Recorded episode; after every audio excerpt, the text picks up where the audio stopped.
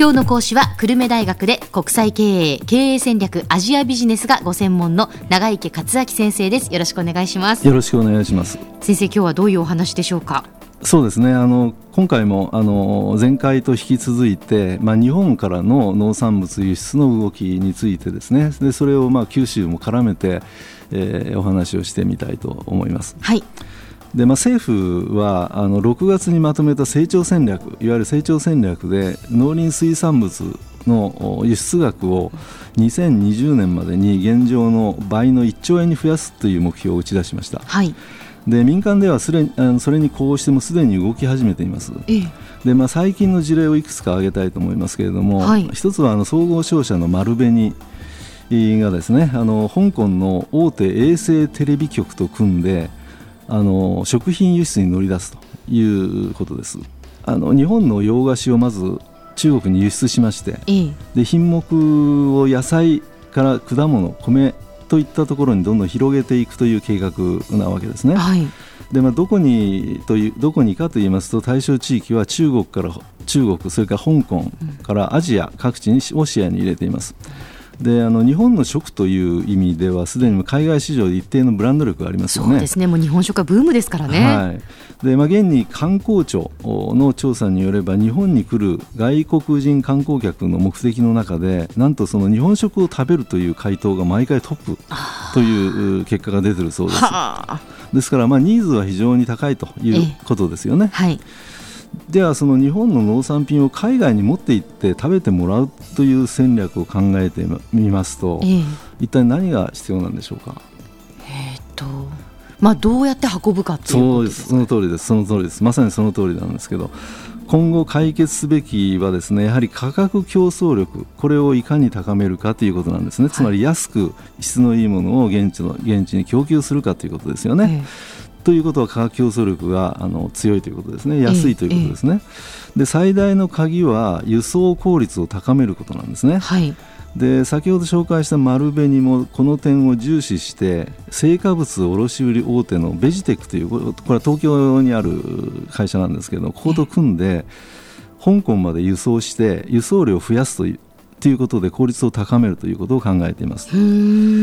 で、まあ、農業以外のそあの消費財の場合はあの物流を効率化する情報システムというのは非常に発達しているわけですね、えー、あるいはサプライチェーンマネジメントというのは非常に発達しているわけですけれども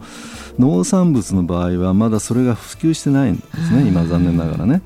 ですから農産物の場合も他の産業の経験やノウハウをもっと取り入れていけばあの現地の港や空港に着くまでの輸送効率をもっともっと高めることが可能になります。はい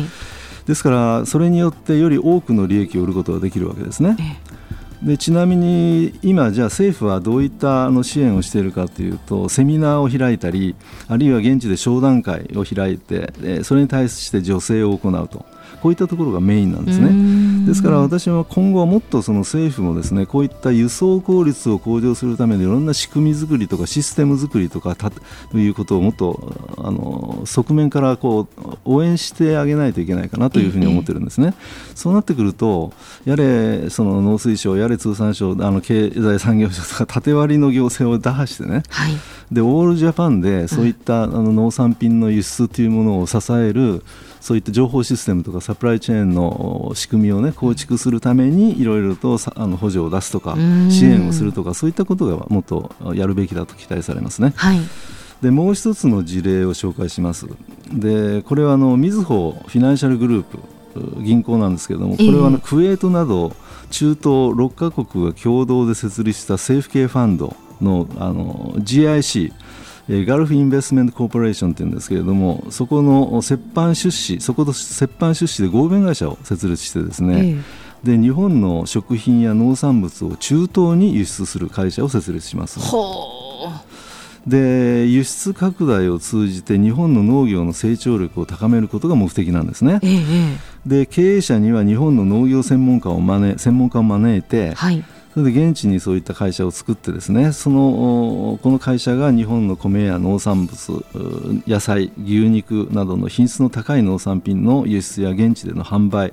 これを行うほか日本企業が持っている栽培技術だとか、あるいは加工のノウハウを生かして現地に食品工場を作るとこういったことも手掛けようとしています。で相手方の合弁会社の相手方の中東諸国としては何を狙っているかというと食料資源の安定確保だとか、はい、あるいは農業分野での雇用拡大につなげたいとうん、ということを期待しているわけですね、ですから両方がウィンウィンの関係になるということで、はい、この話をみずほはですね日本の食品メーカーとか商社こういったところにもっともっと出資してよとこう呼びかけているわけですね。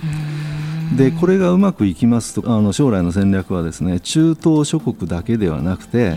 東南アジアのイスラム教徒が多い国ですね、はい、例えばインドネシアとかマレーシアとか、こう結構大きな市場がありますからそういったところへも市場を広げていきたいと。こういうふうに考えていると。ですから、まあ、あのこういったものを九州も乗っていけばね、えー、えー、どんどん日本の、まあ、全国であの2割を占める強い農産物を持っている農水産物を持っている九州もチャンスあるんじゃないかというふうに思います、そうですね。あの例えばヨーロッパとか、はい、まあ、アメリカで日本食がブームっていうのは分かるんですけど、えー、中東なんかでもその日本の食文化そういうその農業を取り入れたいという思いは強いんですね、はい、そうですね。あの結局今も世界アジアもそうなんですけれども、えー、アジアの富裕層とかあるいはその中間所得層ですね、えーそれから中近東のそういった高所得者層っていうのは、まあ、外貨も蓄積してますしね、えその人たちがやっぱり食の安全安心品質の高いものを食しようという健康志向というかね。そういったもののニーズが非常に高まっているわけですね。ですからあのそういうものに日本がそのハイテクを駆使した農業によって応えるとい。うことによってですねビジネスチャンスである、まあ、農業というのも成長産業としての非常に大きなチャンスが出てくるんじゃないかというふうに考えているわけですね。はい、では先生今日のまとめをお願いいたします。えーと、農業を成長産業として位置づけて、まあ、いろいろな産業の経験やノウハウそれから流通情報システムあるいは資金こういったものを活用したビジネスモデルビジネスモデルをですね、えー、構築して海外需要を取り込む動きこれが今広がりつつあるわけですけれども、まあ、九州もこうした農業ビジネスを構築していけば成長の推進力の一つになし得るんじゃないかというふうに考えます。今日の講師は久留米大学で国際経営経営戦略アジアビジネスがご専門の長池克明先生でした。どうもありがとうございました。どうもありがとうございました。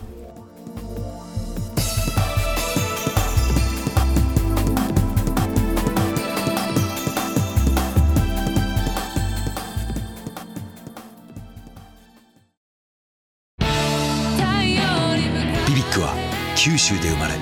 九州の人たちに光を届けています。九州のお客様が光り輝くように。それが QTnet の変わらない思いです。キラキラつながる「QTnet」